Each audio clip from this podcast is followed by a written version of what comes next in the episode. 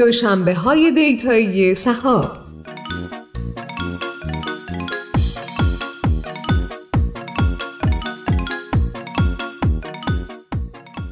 سلام به همراهان همیشگی دوشنبه های دیتایی سهاب. با یه قسمت جذاب از پادکست دوشنبه های دیتایی سهاب در خدمت شما هستیم. اگر دنبال کننده پادکست های ما بوده باشید حتما متوجه شدید که درباره نقش علوم داده در صنایع و علوم مختلف صحبت کردیم. در این قسمت هم با آقای فرزاد فراهانی محقق پس و دکترا در دانشگاه جان هاپکینز موضوع علوم داده در علوم اعصاب را مورد بررسی قرار میدیم.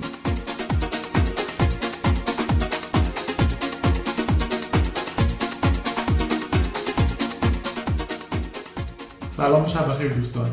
سلام کاوی عزیز. خوب هستی؟ مرسی. امیدوارم خوب باشید و صدا و تصویرم خوب باشه. فرزاد جان مرسی که وقت گذاشتی امشب. و خیلی خوشحالیم که قراره که با هم دیگه راجع به نوروساینس و دیتا صحبت بکنیم.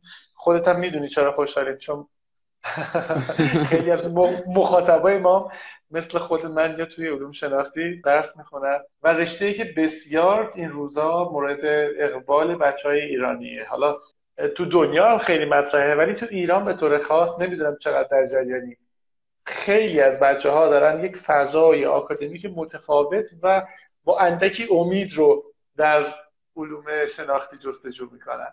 بله درسته. امیدوارم که بتونم کوچکترین کمکی از طریق صحبت هم بکنم و واقعا خیلی جذابه. یعنی یکی از دلایلش که من اومدم سمت این حوزه همین جذابیتش و علاقه خود من بود. اینکه علاقه باعث شد که بیام این سمت. و اینکه می‌بینم اتفاقا اخیرا دیدم یه کنفرانسی برگزار شده بود داخل ایران که راجع به همین brain mapping و human brain mapping و network و کلا AI در بحث data science و مسائل از این دست بود. خیلی جالب بود برام. بعد دیدم که دعوت شده بودن حتی از استادای خیلی شناخته شده دنیا تو این کنفرانس ها خیلی جالب بود و می‌بینم که اینجا هم همینطور همه جا یعنی همه جا همین شکله و خیلی از مؤسسه ها و خیلی از وزارتخونه ها فانت خیلی زیادی پشت این قضیه می‌ذارن که پروژه های خیلی مختلفی داره شکل می‌گیره روی اون پروژه ها پروژه های بیسیک دوباره کلی پروژه های دیگه هستش. خیلی جذابیت ایجاد کرده همه جای دنیا.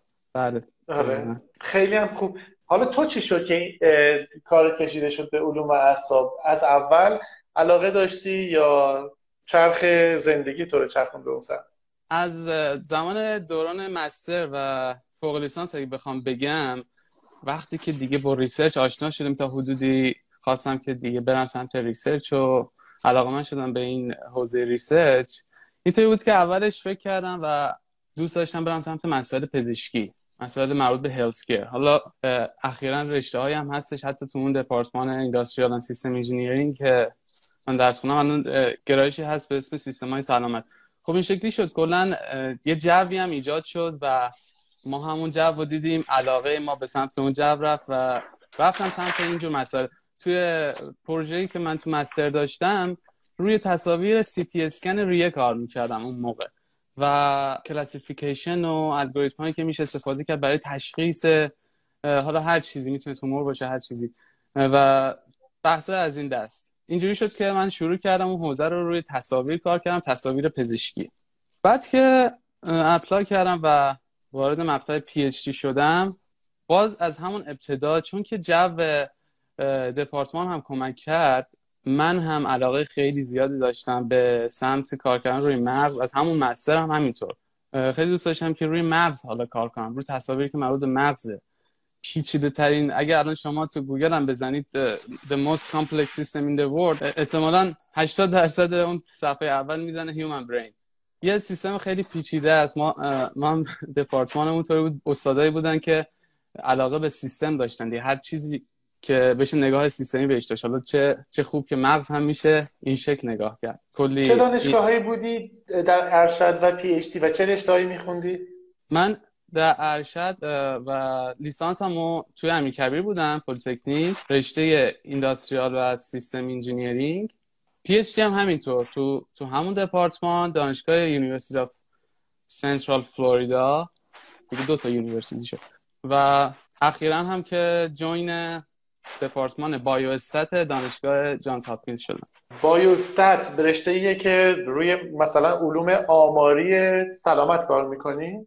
بله دقیقا. یه جوری یه یه یه جورایی میشه گفت اینا یه میان رشته ای هستش دیگه. یعنی حوزه های مختلف هستش. یه گروهی هستن که روی ژنتیک کار می‌کنن ولی با دید استاتیستیک روی دیتا های ژنتیک کار می‌کنن. یه گروهی هستن که روی مغز کار می‌کنن یه گروهی هر چیزی که بشه ارتباطش داد به بایو و خیلی وقت هم هلس چون که داخل کالج پابلیک هلس هستش. هر چیزی که مربوط بشه به اینجور موضوعات. و چقدر این فضایی که داریم میگی بین رشته و جذابه از این جهت که خب آدما فکر می‌کردن یا من واسه ریاضی و آمار ساخته شدم یا من برای علوم تجربی و پزشکی و اینا و این انگاره های غلطی که در طی سالها آموزش فاخر ایران به ما دادن همش با هم دیگه قاطی میشه و یه, یه رشته های بین رشته ای مثل بایوستات مثل مثلا quantitative public health بحثایی که خیلی کمی و عددی می‌کنه بحثای سلامت و میرسونتش به عمل و واقعا از فیته فقط نظری خارجش می‌کنه.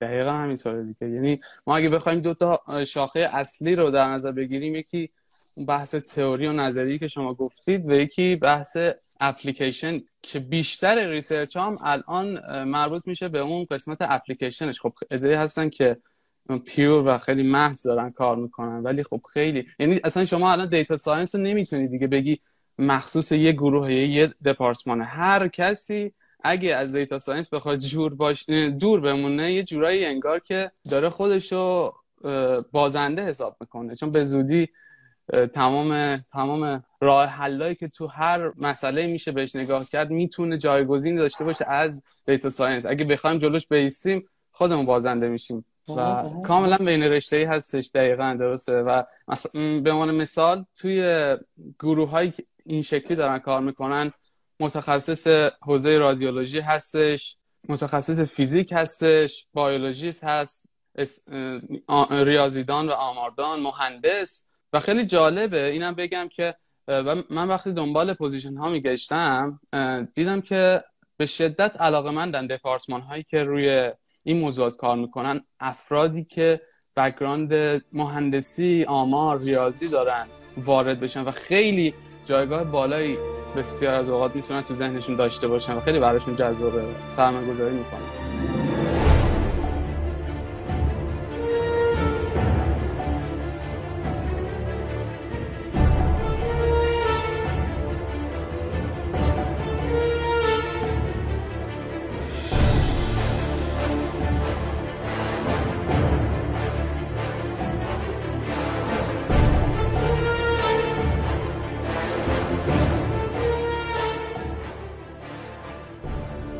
مقدمه جذابی بود. اصلا من دلم می‌خواست همینجوری ادامه بدم. ولی برای اینکه به هر حال تو این سه فصلی که ما از بحث دوشنبه دیتایی رفتیم جلو همیشه سعی کردیم با یه ساختار منسجم مخاطبمون رو وقتش رو خیلی جدی محترم بشماریم.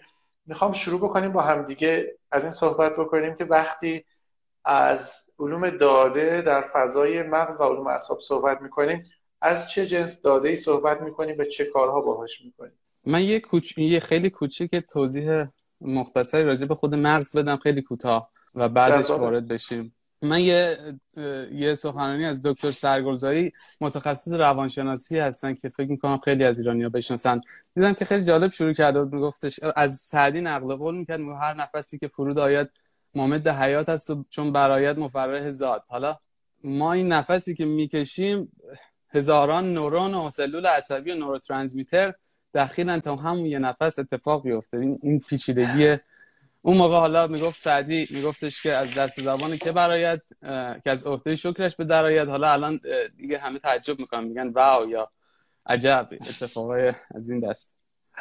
و واقعا خیلی پیچیده است. یعنی مغزی که ما داریم حدود 90 میلیارد سلول عصبی داره که از طریق 150 هزار میلیارد اتصال اینا با همدیگه ارتباط برقرار می‌کنن و سیگنال های الکتریکی و شیمیایی رو با همدیگه میفرستن.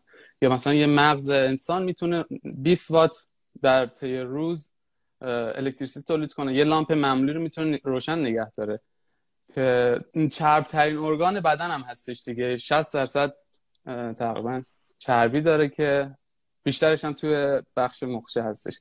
حالا این مغز این همه node این همه نورون می‌تونیم همش رو به عنوان node نگاه کنیم و این همه connection یه شبکه پیچیده رو تولید می‌کنه و با توجه به data هایی که میشه گرفت می‌تونیم هم نگاه data science ی خیلی پیچیده داشته باشیم و جذاب و هم network science. باز هم این دوتا یه جورایی خب هر دو مربوط به علم داده هستن دیگه بحث network و machine learning یا امثال علوم.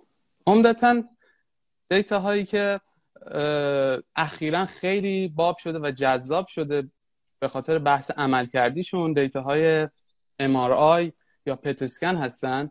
قبل از دهه 1990 اینها خیلی هنوز تولید نشده بودن و کشف نشده بودن این جور data ها بعد از اون خیلی از research ها اصلا اومد به سمت research های functional و عملکردی. قبلش خب دید خوبی حتی از مغز هم نبود دیگه. یا مثلا کانت یه جمله داره میگه که علم روانشناسی علم ناممکنه.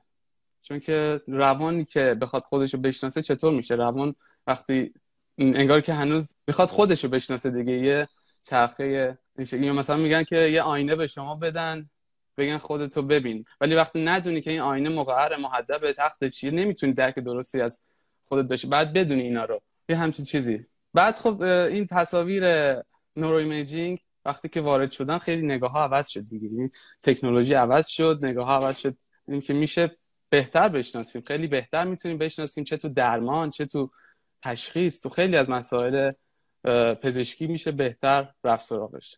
دو تا data یی که من خودم کار کردم یکی data های EEG یکی هم fMRI هستش که data های EEG این این data رو برای این دارم میگم که خب خیلی از research های مربوط به data science مرتبط با این data ها. data های EEG یا data های که بر اساس الکترودهایی که رو مغز گذاشته میشن گرفته میشه سیگنال های الکتریکی هستن که دریافت میشه از طریق سنسورها amplify میشه و دریافت میشه و بر اساس اونا حالا که خیلی هم قوی هستن به لحاظ temporal یعنی خیلی دقیق و لحظه‌ای و آنی و بدون وقفه اون data ی مغز به شما میدن.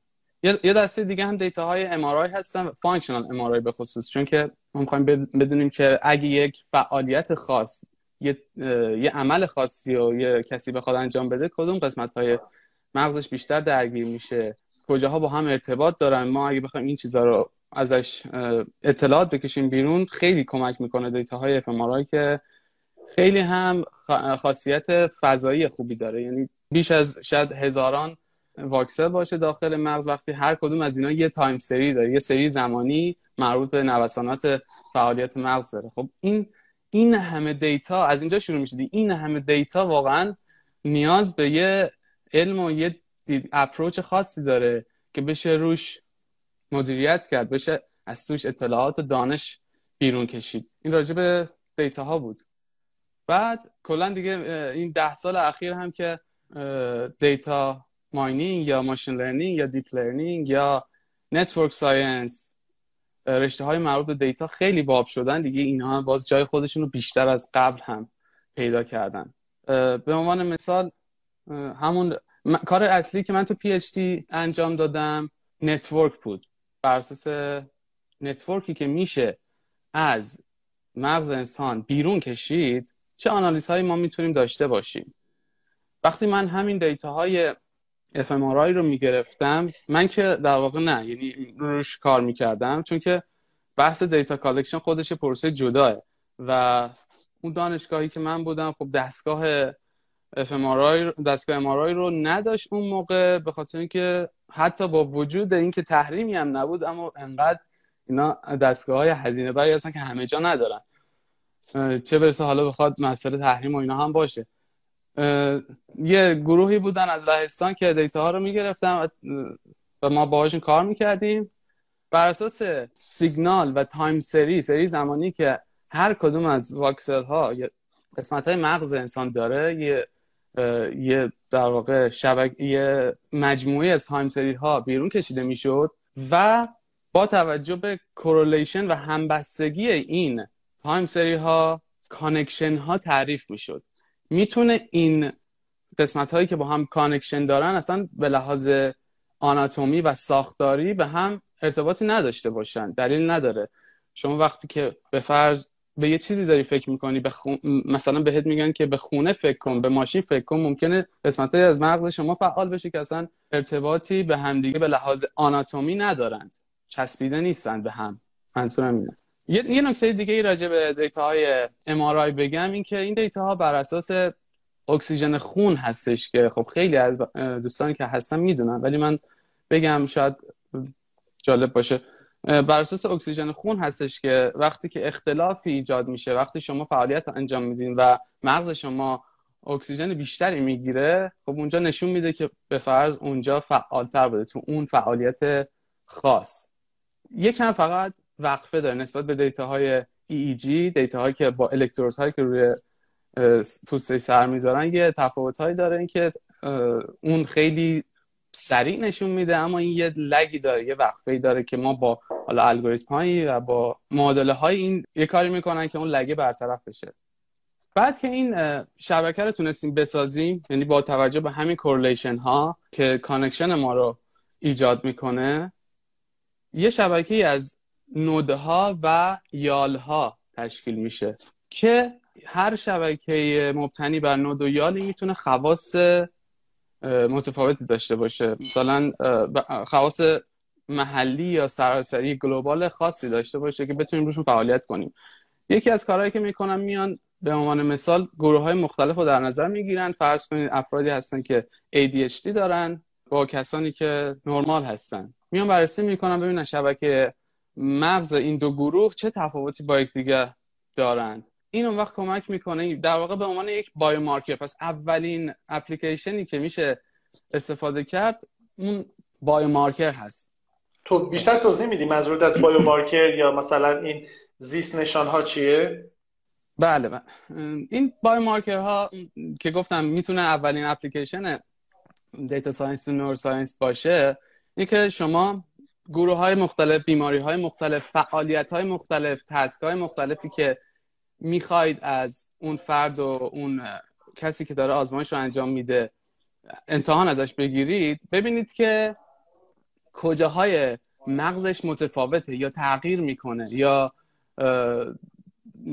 مهمه برای مطالعه اون بیماری. وقتی که خواص توپولوژی و ارگانیزیشن یا همون تغییراتی که توی نودها و ارتباطات رو شما ببینید و مقایسه کنید با گروه های دیگه با گروه های سالم خب این به شما نشون میده که این افراد به عنوان مثال این قسمت از مغزشون کمتر فعاله یا بیشتر فعاله که میشه به عنوان تریتمنت هم ازش استفاده کرد. خب خیلی الان خیلی کارها بیشتر بحث تریتمنت داره نه فقط تشخیص. میان حالا با توجه به این که اون ها یا اون نقاط مختلف رو شناسایی کردن میان می‌پردازن که چگونه حالا حلش کنن چگونه چه به لحاظ دارویی می‌تونه باشه چه به لحاظ نورو فیدبک یا تمرین هایی که از افراد می‌گیرن ورزش های ذهنی که می‌کنن خیلی کارهای مختلفی که انجام میشه.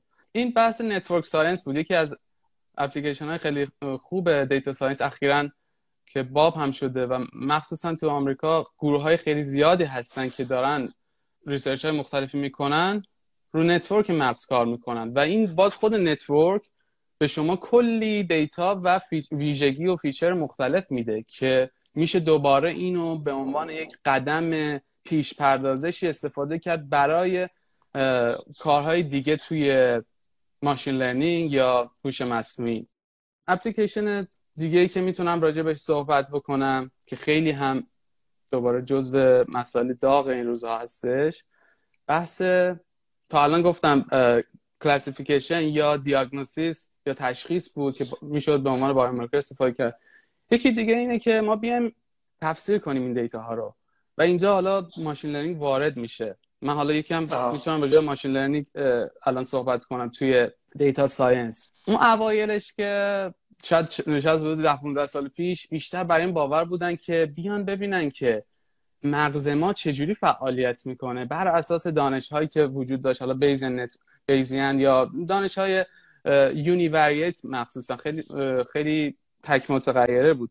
بیان ببینن که مغز ما چجوری فعالیت می‌کنه چجوری چه مکانیزمی داره و بر اساس مغز بیان الگوریتم های رو develop کنن. الگوریتم های رو تولید کنن که تو machine learning یا data science بتونیم استفاده کنیم. ولی بعدا دیدن که نه. الگوریتم های data science اصلا گاهی وقتا عملکردشون از انسان هم خیلی بالاتر میره. ما خیلی به جاهایی رسیدیم که خیلی الگوریتم خیلی قوی داریم که می‌تونن کلی به ما کمک کنن که انسان نمی‌تونه حتی اون کمک رو بکنه. تو تشخیص تو پردازش هر چیزی. بعد اومدن گفتن خب حالا بیایم برعکس نگاه کنیم. ببینیم از اون الگوریتم ها می‌تونیم یه چیزی متوجه بشیم ببینیم که مغز ما داره چجوری شاید بتونیم یه ارتباط ایجاد کنیم ببینیم که مغز ما چجوری داره فعالیت می‌کنه بر اساس اون الگوریتم. اینجوری بود که نگاه های خورده برگشت از اون سمت شد. یکی از اپلیکیشن های جالبی که الان داره انجام میشه بحث همون تفسیر یا explainable AI هستش. ما می‌دونیم که الگوریتم های machine learning یا هوش مصنوعی خیلی هاشون عملکرد خوبی دارن. اما تفسیر خوبی نمی‌تونن به ما بدن. black box هستن جعبه سیاه هستن و ما نمی‌تونیم بفهمیم که چه اتفاقی میفته. من درسته به فرض من تصاویر MRI دو گروه رو میدم بیماران اسکیزوفرنی و افراد عادی رو میدم بهش. بعد بر اساس اونا ممکنه تشخیص هایی به من بده یه جواب هایی به من پس بده. اما خب من به عنوان من که نه اون کسی که تخصصش neuroscience محض هستش و اون یا psychologist ی که داره اون data رو نگاه می‌کنه می‌خواد بدونی که خب این چرا این جواب داده کجا رو نگاه کرده کدوم قسمت مغز بوده که براش اهمیت داشته و اون تصمیم رو گرفته. بحث explainable AI این اواخر از سال 2015 تقریبا به این وقت خیلی خیلی کمک کرده به نورساینس و الان هم داغه و هنوز شکل نگرفته به اون صورت. بگیم که الگوریتم خیلی خوبی داریم. یعنی جایی که جای کار داره. دی کسایی که دنبال این هستن که بخوام فعالیت بکنن و شناخته شده بشن تو این حوزه این یکی از حوزه‌ای که خیلی میشه توش وارد شد و کمک کرد و برای خودشون هم خوبه. یک پورتفولیو خیلی خوب بتونن بسازن. یا ببینن که چطور میشه. ما اون بفهمیم اون نواحی informative یا نواحی که به ما اطلاعات میدن تو مغز برای مثال برای تشخیص بیماری اسکیزوفرنی کجا هستن. یه سری الگوریتم الگوریتم برگشتی هستن. یه سری الگوریتم ها base sensitivity analysis دارن که میان بر اساس مثلا تصویری رو داریم یه نقاط خاصی یه جاهایی رو میان تخریب می‌کنن ببینن که تو classification نتیجه نهایی آیا تاثیر داشته یا نه. بعضی ها برعکسن. وقتی که مدل ما ساخته شده مدل machine learning ما ساخته شده یه مدلی ما داریم از از انتها یعنی از خروجی انگار که یه اسپری رنگی داریم می‌خوایم ببینیم که پیکسل های اون تصویر از, از سمت خروجی می‌خوایم ببینیم که بر اساس تصمیمی که اون شبکه گرفته کدوم پیکسل ها اهمیت بیشتری داشتن. جواب رو در واقع یه قوطی رنگی در نظر می‌گیره میاد میپاشه به اون تک تک پیکسل ها و هر کدوم که بیشتر نشون بده اینجوری عمل می‌کنه. و خیلی بحث جذابی خیلی الان دارن کار می‌کنن. توی آلمان مثلا گروه های خیلی خوبی هستن تو آمریکا تو ایران هم حتی من می‌بینم خیلی از مقالات رو که دارن کار می‌کنن.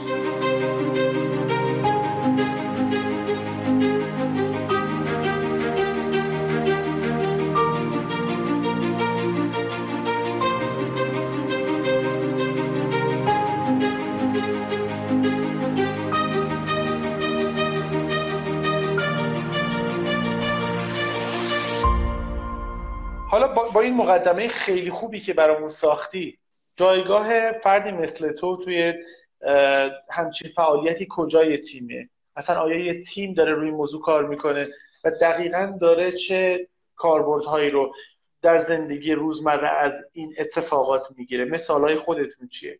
دقیقا این بحث تیمی هستش. یه کاملا الان حداقل همونجوری که اول هم کردیم یه بین رشته هست و یک سایکولوژیست یا یه کسی که فقط مغز رو می‌شناسه نمی‌تونه این کارهای یا این فعالیتی که الان داره اینجوری انجام میشه رو خودش صرفا انجام بده. یه تیم متشکل از گروه های مختلف افراد مختلف و دانش های مختلف تا بتونن مسئله رو واقعی تر جلوه بدن بتونن بهتر بفهمن. خب ماها خیلی وقتا ممکن نگاهمون فقط به الگوریتم و یا فرمول ها و خیلی مسائل اینجور دست باشه و دانش تجربی قوی نداشته باشیم. اونا اون موقع به ما یه اشاره می‌کنن یه تلنگری می‌زنن که مثلا الان این به لحاظ بیولوژیک بیولوژیکی امکان نداره. این اصلا یکی از تفاوت ها همینه. ما اگه یه Venn diagram در نظر بگیریم cognitive science computational neuroscience و AI یا AI in neuroscience اگه در نظر بگیریم خب اون cognitive science ها بیشتر بر اساس data های رفتاری کار می‌کنه. اون موقع است که data های به, دست به data های فعالیت های عصبی یا تصویر برداری ها کاری ندارن که اون جداست. ولی computation computational neuroscience که مطرح میشه و خیلی اصطلاح رایجی هستش اونجا میان مدل سازی هایی رو انجام میدن. مدل سازی هایی که به لحاظ بیولوژیکلی امکان پذیره یعنی ارتباط میدن به اتفاقات. اما ای آی خب ممکنه گاهی اوقات اینجوری نباشه. و مدل ها و الگوریتم هستن که جواب خوبی هم دارن راه حل خوبی هم دارن. اما نیازه که خودشون رو نزدیک کنن که همون اصطلاحی که گفتن biologically یا neurobiologically plausible باشن یا امکان پذیر باشن. باشه. این پس یه گروه دیگه یعنی واقعا نمیشه اصلا با یه نگاه فقط با صرف داشتن اینکه شما psychologist یا radiologist هستی یا statistician هستی؟ بیا این مسئله رو حل کنی. و جایگاه ما امثال کسایی که رو data کار می‌کنن خب بیشتر روی آنالیزش هستی که روی آنالیز. بعد از اینکه شما input های ورودی های رو گرفتی فهم مسئله رو کامل متوجه شدی که خیلی ممکنه سخت باشه اون اوایلش. خیلی یکی از چالش هایی که برای افرادی که data science کار می‌کنن و می‌خوان وارد بشن به این حوزه خب سختش همینه که باید بشناسن باید مطالب مختلف کتاب های مختلف راجع به مغز خیلی اطلاعات این شکلی بدونن. اما من فکر می‌کنم که برای بچه های این حوزه یه چالش خوبی باشه. چون حس می‌کنم که از این ور به اون سمت رفتن با یعنی با داشتن دانش ریاضیاتی و متمتیکس و آماری راحت تر من من حس می‌کنم راحت تر میشه رفت اون بر تا اینکه کسی بخواد از اون سمت وارد بشه. و جا... جایگاه ما اینه که این دیتا ها رو بعد از اینکه شناخت کافی پیدا کردیم بیایم بتونیم آنالیز کنیم. data ها حجم بسیار بالایی دارن. یعنی واقعا big هستن دیگه. بتونیم اینا رو آنالیز کنیم که خیلی از کارها و research هایی که اتفاق میفته اصلا تو بحث کاهش ویژگی dimension reduction هستش. و یکی از ضروریات این حوزه هستش که بیان روی این مسئله کار کنن. یکی دیگه در واقع از کاربردهاش میشه اسم کاربردهای data science in neuroscience. به عنوان مثال همون MRI یی که اف که من گفتم می‌تونه با توجه به یه اساس خاصی که استفاده می‌کنیم یا یه template خاص فضایی که استفاده می‌کنیم صد هزار تا voxel داشته باشه که هر کدوم از این voxel های feature حساب میشن توی multivariate modeling و خب حالا با توجه به time ی که به فرض یه MRI یی که ما ده دقیقه می‌گیریم حدود 900 تا 800 تا time point داره بر اساس slice های مختلفی که به ما میده. ما یعنی تو time های مختلف زمان های مختلف این تغییرات intensity توی voxel های مختلف رو می‌تونیم ببینیم. خب این تعداد این voxel ها ضبط داره. یعنی یه data ی بسیار عجیبیه. و نیاز کسی که بلد با داده سرکار داشته باشه data science رو بدونه. مخصوصا big data یا همون چیزایی که تا الان صحبت کردیم و باید آشنایی داشته باشه تا بتونه روشون مانور بده بخواد اطلاعات بکشه بیرون. آره آره. می‌خواستم ازت خواهش بکنم که برای اینکه بحثمون بیاد روی زمین این تئوریا رو توی یک مثال واقعی هم برامون بگی که مثلا اگه مثالی هستش که می‌تونی راجبش صحبت بکنی همکاریتون چطوری بوده؟ چه خروجی داشته؟ چه کاربردی از data science بوده در مورد neuroscience یه به عنوان یه مثالی که من بخوام داشته باشم یکی از همون پروژه که تو PhD داشتم گفتم یه قسمتی از کار اون data collection هستش. پروسه data collection یه جورایی شاید بشه گفت سی درصد 40 درصد کار هستش. انقدر الزامات و انقدر قوانین هم هم به لحاظ تجربی باید شما اطلاعات خیلی بالایی داشته باشی هم به لحاظ اخلاقی و پروسه هایی که طی میشه برای اینکه تایید بشه اون آزمایشی که می‌خواید انجام بدید. یه گروهی خب فرض کن شروع می‌کنن این دیتا ها رو جمع آوری می‌کنن و بعد از اون نیازه که نیازه که این دیتا ها پردازش بشه یه پیش پردازشی بشه. چون که ما فقط اگه بخوایم با توجه به دیتا هایی که به دست اومده مطالعه کنیم احتمالا دانش خاصی گیرمون نمیاد. باید 50 درصد کار بعد از اینکه ما دیتا رو گرفتیم میشه بحث پیش پردازشش تو این پیش پردازش خیلی کمک می‌کنن افرادی که چون مدل ها و تکنیک هایی که الان برای پیش پردازش استفاده میشه مدل هایی هستن که قبلا هم کسایی که تو این حوزه سایکولوژی یا نوروساینس بودن ملزوم بودن به استفاده ازش. اینجا ما کم کم می‌تونیم وارد بشیم. یه سری الگوریتم هایی روز به روز داره تولید میشه develop میشه که عمدتا از طرف همین بچه های آماردان و ریاضیدان و کسایی که به مدل سازی کار می‌کنن هستش.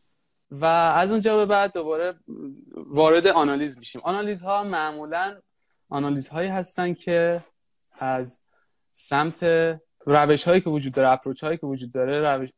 از سمت بچه هایی هستن که background ریاضی computer science یا biomedical engineering اینجور background رو دارن. تو این حین خب اینا با همدیگه در ارتباط هستن. من وقتی که به... وقتی که experiment خاص و اون آزمایش رو بدونم خیلی راحتتر می‌تونم بفهمم خیلی راحتتر می‌تونم نگاه کاربردی داشته باشم به مدل به مدلی که دارم و data یی که می‌خوام روش کار کنم. کاملا اینجا دیگه نیازه که دو طرف همدیگه رو بفهمن.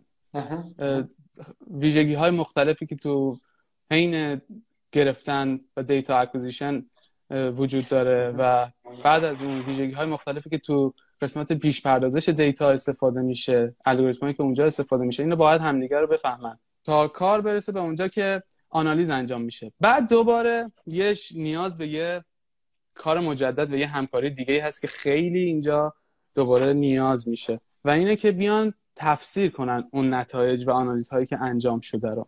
اینجاست دوباره ما افراد بچه های data science نیاز دارن که برگردن. برگردن ببینن که نظر گروه رادیولوژی سایکولوژیست یا neuroscientist چی هستش نسبت به این result ها آیا اصلا این result ها result به درد بخوری بوده؟ اصلا ملموس بوده برای اونها؟ به عنوان مثال یکی بود که داشت من موقعی که داشتم propose داشتم دفاع می‌کردم PhD یه آقای تو committee بودش و پرسید که خب حالا الان این شما اومدید این من کارم روی بررسی نقشه توپولوژیک و connectivity مغز شبکه ارتباطی مغز در طی روز بود و یه کار دیگه هم sleep خوابیدن بود. اینکه بیخوابی چقدر می‌تونه تاثیر بذاره؟ network شبکه مغز شما چقدر می‌تونه تخریب کنه یا کجاها رو می‌تونه تاثیر بذاره؟ چه اتفاقاتی پیش میاد چه تفاوت‌هایی ایجاد می‌کنه؟ توی اون جلسه یه آقایی گفتش که خب حالا شما این کارو که انجام دادی ما اگه این الکترود یا حالا MRI رو از یه سیب زمینی هم اگه بگیریم شاید اختلاف ها و result هایی به شما بده که شما بتونید روش آنالیز کنید. خب الان این تفاوتی که یا این خروجی هایی که شما دادید چه مزیت یا برتری داره؟ اینجاست که میگم اون گروه neuroscientist می‌تونه کمک کنه.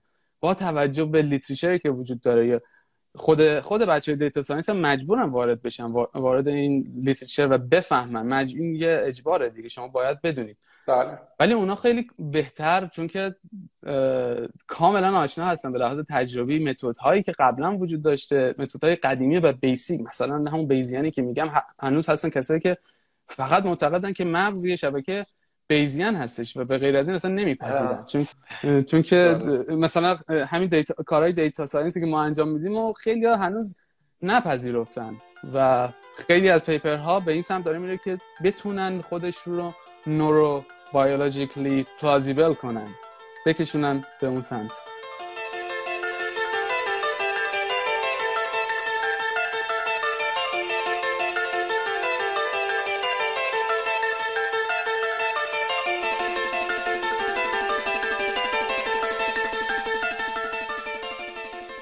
چه کتابخانه‌ای از Python در neuroscience کاربردی است؟ ابزار machine learning خاصی هست یا نه؟ Python که اشاره کردم بهترین بهترین بستر برای کار کردن neuroscience به نظر من Python ه. حالا بعدش هم MATLAB و R می‌تونه باشه ولی Python خیلی بهتره. خیلی از کارا رو TensorFlow انجام میشه و کتابخونه هایی که وجود داره مرتبط با TensorFlow و, و اخیرا من خودم PyTorch کار نکردم ولی PyTorch خیلی خیلی پیشنهاد میشه. خیلی قوی و قدرتمند هست که من خودم دوست دارم که شیفت کنم به زودی سمتش. و دیگه حالا متناسب با هر کاری که شما انجام می‌دید کتابخونه ها و package ها و toolbox های مختلفش الان هستش. یعنی Python به خاطر این میگم چون که انقدر package toolbox هست که متناسب با هر کاری که شما می‌خواید بکنید خیلی فضا رو خوب می‌کنه براشون پرسیدن پیش پردازش preprocessing که شما گفتین شامل چه کارهایی هست و چه فایده ای داره؟ فایدهش اینه که ما data رو که می‌گیریم تقریبا میشه گفتش که همش نویزه. حالا نه همش ولی می‌خوام بگم که اصلا اینقدر اینقدر نویزه بیشتر بیشتر نویزه تا سیگنال باشه. یکم هم data.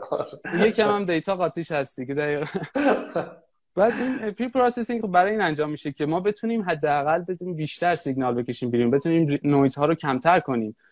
و شامل slice timing correction هست چون تو پروسه مثلا ام تو پروسش برای اینکه وقفه ها رو کمتر کنن این slice ها طوری قرار می‌گیرن که در میون. بعد میان اینا رو دوباره برمیگردن سر جای سر جاشون. یا اینکه میان alignment انجام میدن. alignment یعنی که بیان با توجه به گروه های مختلف یا حالا بر اساس آناتومی که دارن بیان این جمجمه data های اف رو متناسب به data ی ساختاری و آناتومی که دارن align کنن. که بتونن برای همه مشترک بتونن نتیجه خاصی نتیجه مشترک بگیرن.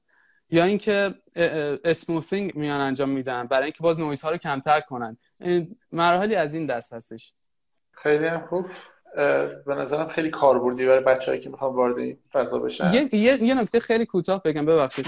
یه کار خیلی جذابی که باز تو AI انجام میشه و machine learning اینه که میان ما ضربان قلبمون یا تنفس خیلی از اینا دوباره نویز ایجاد می‌کنن. الان من دیدم اخیرا یه paper ی خیلی جالبی بود که اومده بود بر اساس پیش با, با, کمک machine learning پیش بینی کرده بود به کمک data ی ام اون میزان ضربان رو یا تنفس رو و بعد بتونه از با توجه به اون پیش بینی برای آینده برای time سری های مغزی آینده بتونه بکشه بیرون یه جوری regress out کنه. اون میزان نویز ها رو. خیلی هم خوب.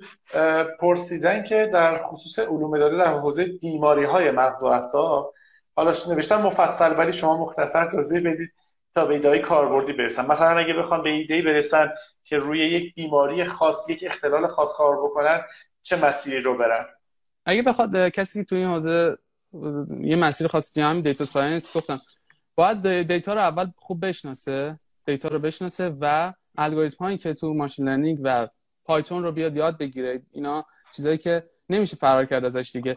و حالا این این نوید هم بدم که واقعا سخت نیست. اینجوری نیستش که بگید شما حتما باید از زمان دبیرستانتون سی پلاس پلاس کار کرده باشین. بیاین نه اون وقتی پایتون هستش الان یعنی شما رو با یه کد می‌تونه 10 سال جلو بندازه. نیاز نیستش که بترسید از اینکه شما کد نویسی بلد نیستیم. همه ما همین شکل بودیم. کسایی که تو apply کار می‌کنن معمولا همین شکلی هستن و نیازی نیست.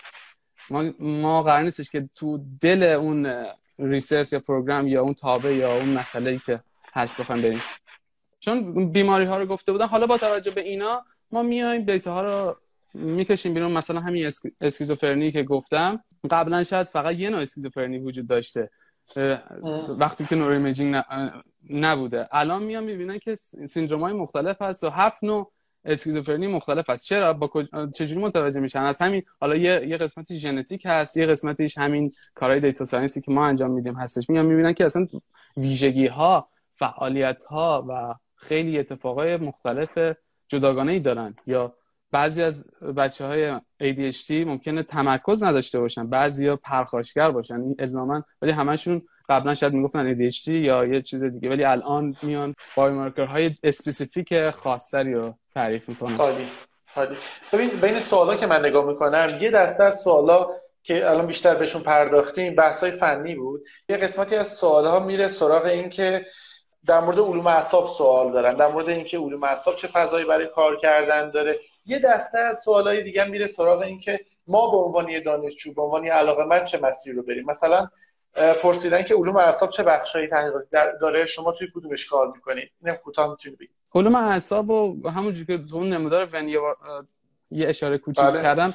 cognitive هستش. cognitive science هست که میان data های رفتاری و شناختی. رو بررسی می‌کنن. الزامی نیستش که بیان از تصاویر استفاده کنن. یه یه گروهی که خب دارن کار می‌کنن تو این حوزه هستن. یه گروهی میان روی computational neuroscience کار می‌کنن. روش های محاسباتی که گفتم این روش ها بیس متمتیکس دارن اما طوری که به خورد مسئله به لحاظ بیولوژی و عصبی هم برن.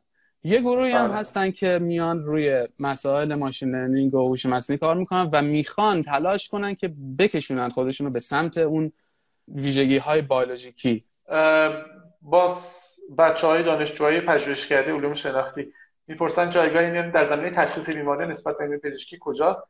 هدف بیشتر شناخت مغز یا تشخیص بیماری؟ هر دو می‌تونه باشه دیگه. تشخیص ما هر چقدر بیشتر مغز رو بتونیم بشناسیم خب چه بیماری چه فعالیت. حتی الان مسائلی که الان خیلی هاش انجام میشه حالا زمان بیماری هم نیست. می‌تونه وقتی من نگاه می‌کنم به یک تصویر خونه با یک تصویر آدم مثلا متفاوته چیزی که تو مغز من ایجاد میشه. جاهایی که فعال میشه متفاوته. یا اون یه کلیپی دیدم شما گذاشته بود از BCI یا کارهایی که انجام میشه تو این حوزه همینطوره. حالا فقط اینطور نیستش که بیان ببینن که آیا من اگه به راست نگاه کنم چپ نگاه کنم خب قطعا این تفاوت های نورونی وجود داره. اما الان میان چیکار می‌کنن؟ میان از طریق همین میان تو تریتمنت استفاده می‌کنن. میان فرض کنید شما ماهیچه های یک فردی از کار افتاده به خاطر حالا مشکلات نورولوژیکی و به مرور میان چون که نورون ها خاصیت plasticity دارن می‌تونن خودشون رو recover کنن change کنن و با استفاده از ربات هایی میان. من یه ویلچر دیدم چند وقت پیش که طرف بدون هیچ کاری یعنی هر جای با فکر خودش نه با دکمه روی دسته و با فکر خودش هر حرکتی هر جایی می‌رفت و توی treatment استفاده میشه. بازی سوالی یکم فهمیتر قبل از اینکه برم سراغ روش تحصیل و کسب علم با پرداز... پردازنده های ضعیف preprocessing چگونه باید انجام بشه تا از داده بتونیم استفاده کاربردی داشته باشیم؟ با پردازنده های ضعیف preprocessing یه کاری که انجام میدن اینه که data بحث data sharing هستش. دانشگاه فر... آمریکا خیلی هاشون اینجوری هستن که شما به یه data sharing ی وصل هستی data ها اونجا موجود هست و شما فقط کدتون که نوشتید رو میفرستید به یه کلاستری به یه سروری و اون شما رو میندازه توی صفی و با توجه به اون کد برنامه شما ران میشه. خیلی جاها خب شاید تو ایران هم اینجوری باشه اما من اون موقع خب کار نکرده بودم این شکلی. یکی از راههایی که میشه دید بالاتری نسبت بهش داشت اینه که بیان این بسته رو فراهم کنن چون که همه ما ممکنه این مشکل داشته باشیم تو پردازش با کامپیوتر شخصیمون. بیان این بسته رو فراهم کنن خیلی کار خوبیه. خیلی هم احتمالا از همه لحاظ فایده داشته باشه. که بتونن افراد دیتا ها رو یه جا داشته باشن دانشگاه داشته باشن و ما بتونیم دسترسی داشته باشیم و یه یوزرنیم پسوردی بریم ببینیم و کدمون رو ارسال کنیم بریم تو صف تا اون ران بشه و نتایجش به اون برگردونده بشه. حالا این سوال هم داریم که اگه میشه در مورد fund تحقیقات و مؤسساتی که اونو فراهم می‌کنن توضیح بده.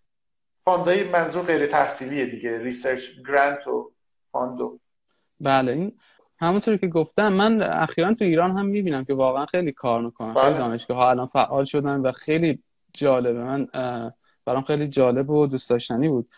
و تو این حوزه neuroscience data science در neuroscience اصلا خیلی از دانشگاه ها فقط research الان انجام میدن. یعنی کارشون اینه که research انجام بدن و اون پروپوزال ها و یا اون دعوتنامه حتی خیلی وقتا دعوت میشه از بعضی استادا تا برای اینکه روی پروژه خاصی کار کنن. توی آمریکا می‌دونم که fund خیلی بالایی در نظر گرفته شده برای پروژه های neuroscience ی توی سالهای اخیر حداقل.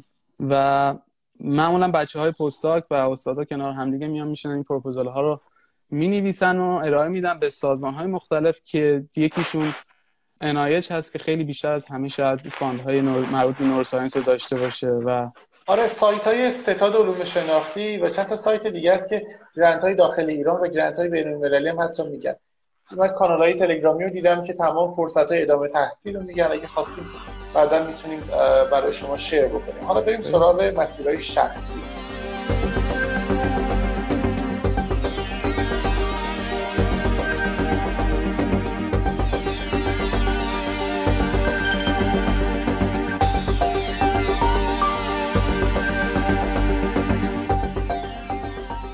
پرسیدن که به عنوان دانشجوی روانشناسی برای حرکت به سمت data science چه میزان ریاضی یاد بگیرم؟ سوال مشابه دیگه هم هست که پرسیدن که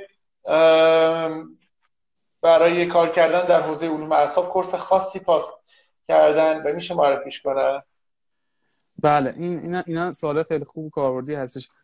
معمولا کسایی که می‌خوان از سمت neuroscience برن سمت data science خب یه background ی اگه بتونن از ریاضیات و درس linear algebra یا محاسبات یا مفاهیم آماری مخصوصا آمار خیلی کمک می‌کنه. این بله. این این سه چهار تا درس خیلی کمک کننده هستش. و یادگیری اون زبان برنامه‌نویسی که گفتم واقعا هم سخت نیستش. اگه پایتون نگاه بله بله پایتون و کلاس ها و course هایی هم هستش. من حالا می‌تونم منابع منابع مختلفی هم دارم برای اینها. مثلا هم Coursera خیلی از course های مربوط به machine learning Andrew Ng Andrew Ng آره آره اون مثلا خیلی basic و خوب توضیح داده. خیلی مقاله ها کتاب های Yann Yann LeCun و Yoshua Bengio ها هستن که اونا خب خیلی تخصصی ترن. ولی Andrew Ng مثلا شما می‌تونید برید machine learning رو خوب ازش یاد بگیرین یا principle of fMRI بازم تو Coursera هستش. از Martin Lindquist هستش که راجع به ام و خیلی خوب و خیلی basic توضیح داده. در مورد neuroscience و حالا گفتن MATLAB برای neuroscience هم بهمون کوتاه میگی یادگیریش برای بچه ها چطوری باشه؟ MATLAB برای neuroscience هم یه سری package های هستش. من دیدم هم Python هم MATLAB. خیلی اشتراکات دارن با هم دیگه. کسی که MATLAB رو یاد گرفته Python هم می‌تونه تا حدود زیادی اشتراک دارن تفاوت هم دارن. خیلی package های هستش که من می‌تونم معرفی کنم ولی الان شاید برای شما بفرستم و شما بتونید اونا رو بگذارید برای بچه آره جزء برنامه ما بوده همیشه. یه سری package های هستش که خاصه و واقعا کمک می‌کنه چه base MATLAB هم یعنی دو تا دو تا نرم افزاری که خیلی کاربرد داره MATLAB Python هستن و R برای حالا اگه statistic های خیلی سوال محمد سلیمانی که اگه بخوام از رشته برق وارد این حوزه بشیم بهتره توی دوره کارشناسی رو چه بحث‌های تمرکز بیشتری داشته باشیم.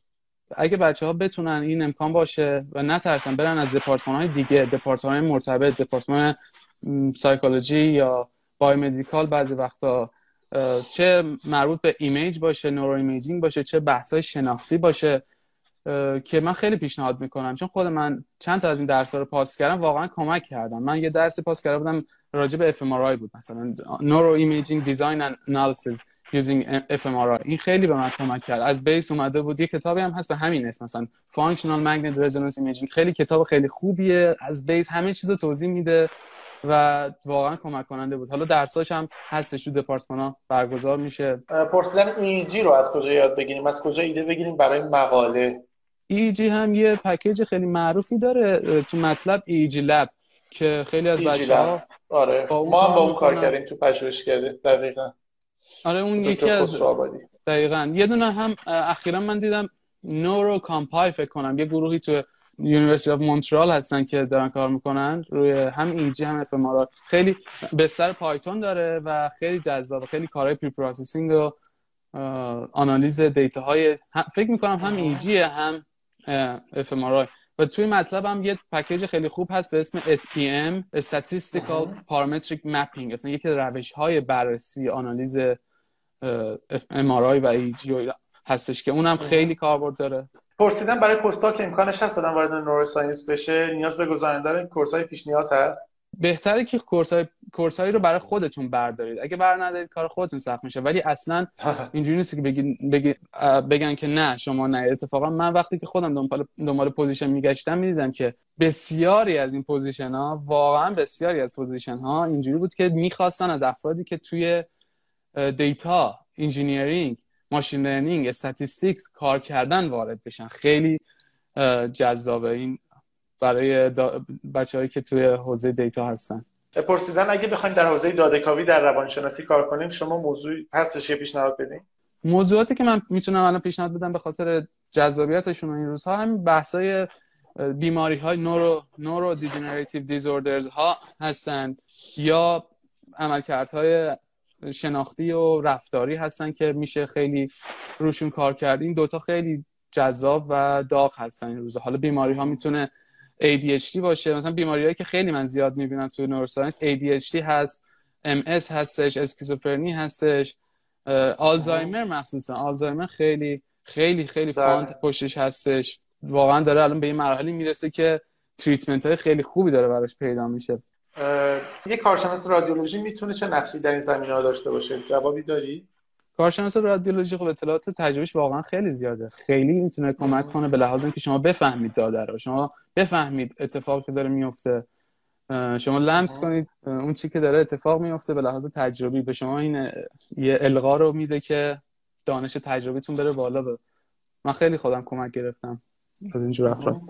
پرسیدن از کجا می‌تونیم ایده بگیریم که رو چه بیماری مثلا کار کنیم؟ ما که data science کار کردیم.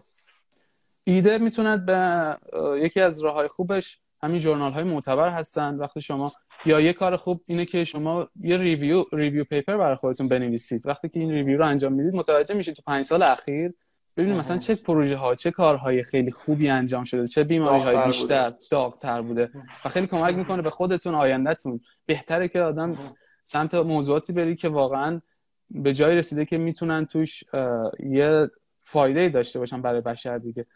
و داغ هستن این روزها. یه سری سوالای کلانتر هست. اولا پرسیدن دانشگاه برتر این حوزه بایوساینس توی کانادا آمریکا فکر کنم سوال خیلی سختیه چون خیلی دانشگاه خوب هست اونجا دیگه. آره خیلی دانشگاه خوب هستش و به بهتره به نظر من اه، م، خ- م، توی ranking های معتبر حالا چه US News هستش چه QS هستش. خود بچه ها search کنن گوگل کنن. من هم می‌تونم بگم ولی شاید بهتر باشه که آره. خودشون این سوالو search کنن. شاید باید جزئی تر هم حتی بگردن. bioscience خیلی کلیه. ببینن تو هر بله. کاربردی. پرسیدن که آینده بازار کار برای data science چطور می‌بینی؟ به نظرتون بهتر توی کدوم عنوان شغلی در این زمینه سرمایه گذاری کنیم من باز این سوال اگه بخوام بگم باید بیشتر راجع به data science و neuroscience از نظر خودم بگم. خود data science رو شاید جالب نباشه که من بخوام بگم بازار کارش رو چون که نبودم نمی‌دونم.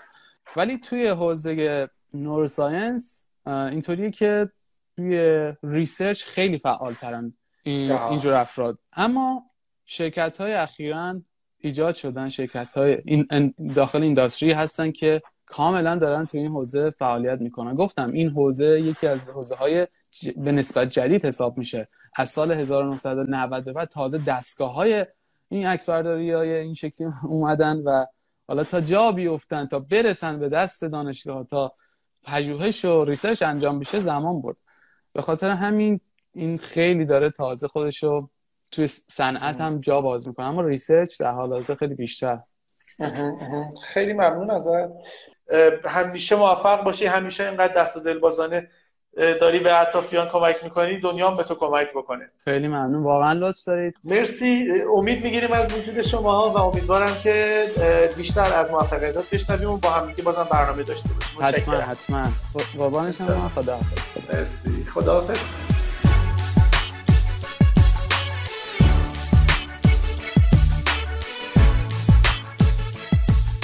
شما قسمت هفتم از پادکست دوشنبه های data ی سحاب رو شنیدید. اگر صفحه دوشنبه های data ی سحاب در اینستاگرام به آدرس Sahab Data Mondays رو دنبال کنید می‌تونید ویدیوها و مطالب تکمیلی این پادکست ها رو مشاهده کنید. در قسمت بعدی میزبان آقای مسعود دورریخته خواهیم بود و درباره هوش جمعی آیندگی خیرت صحبت می‌کنیم.